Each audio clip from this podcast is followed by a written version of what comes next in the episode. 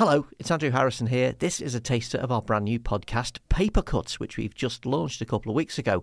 It's a newspaper review, but it's a bit different because unlike the televised ones, we can actually have a point of view and a sense of humour, and we can go into the background of the stories rather than just reading you the headlines. This is a taster of today's edition. Links to the full thing are in the show notes. Have a listen. We hope you enjoy it, and if you do, don't forget to subscribe.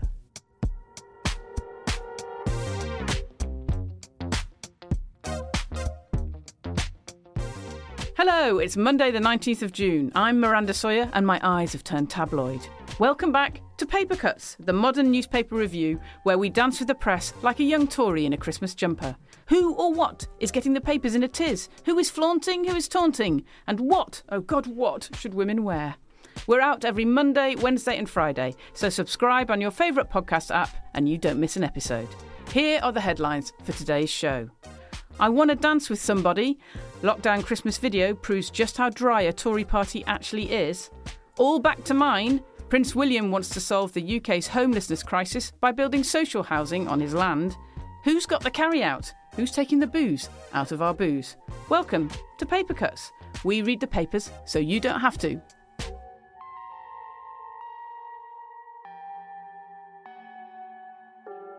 Thanks for joining us on Paper Cuts, the show that bangs through the press buffet and finds the tastiest tidbits for you to savour.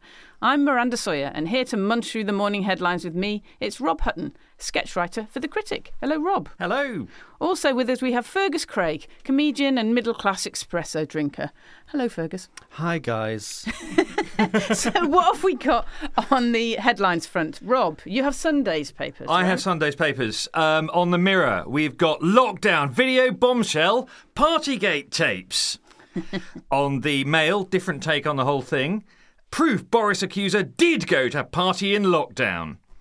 And on the Sunday Times, William, I'll end homelessness. Very good. OK. And Fergus, what do you have? You've got Mondays. You've got today's. Yes, The Guardian, pressure on Sunak as Met police consider latest Partygate video, and there's a picture of that party with that jumper. Daily Telegraph has got Starmer, I'll push onshore wind to hit net zero. And the Daily Star has got the great beer robbery, which is a story about how apparently breweries have been reducing the amount of alcohol in our beers and not telling anyone. Literally watering it down. Mm. OK, today's top story is still Boris Johnson, unbelievable, and all he brings down with him. It's quite amazing, isn't it? Even though he's left, he's still managing to ruin Sunak's goody two-shoe image and wreck the Tory party. So, this afternoon, Parliament's going to vote on the Privilege Committee's findings of last week, which was essentially that Johnson lied to Parliament about gatherings at Downing Street by saying that lockdown rules weren't broken. Now, over the weekend, The Mirror brought out a video of what, Rob? It's unpleasant. It may be the worst lockdown video since Matt Hancock's Grope, which is it's film of a party at, not in Downing Street, a party at Conservative headquarters, and it does include dancing. And where is Conservative headquarters? Just for the uninitiated, I think it's on Victoria Street these days. It's a modern block, just a little way down the road from. So they've been congering down the road to Conservative HQ. I mean, maybe. Why do you think? I mean, lots of people have seen this video. It's of terrible dancing to Fairy Tale of New York, in front of actual posters that say social distancing should be observed. While commentators say, I hope you're not videoing this to put it online. Unbelievable. Why has The Mirror brought out this video now? I suspect because they've got it now. So obviously, I mean, it's obviously taken by somebody who was there, and my guess would be it's somebody who was there who is pissed off about the fact that other people who were there have got honours. What you do, I mean, with all of these things, any story like this, it's the dynamic. Who got disciplined for going to this party, yeah, and who got an OBE. So basically, Sean Bailey got made into a lord, and Ben Mallett got an OBE. So other people who there are unhappy about this. Quite, that would be my best guess. Yeah, or they forwarded it to somebody. You know, I mean, that's the other thing with these things is you forward it to somebody and they think, do you know what? Yeah, this deserves a wider audience. So if it's a video. Right, we're dealing with papers. Video's quite hard for papers, isn't it? It is. I mean, it is. Yes, in the sense that it doesn't work on paper. But actually, it's this weird little sort of revenue stream. So we had it, again, we know about this from the Matt Hancock thing. That video was the most watched video ever on the Sun website. They can stick an advert in front of it.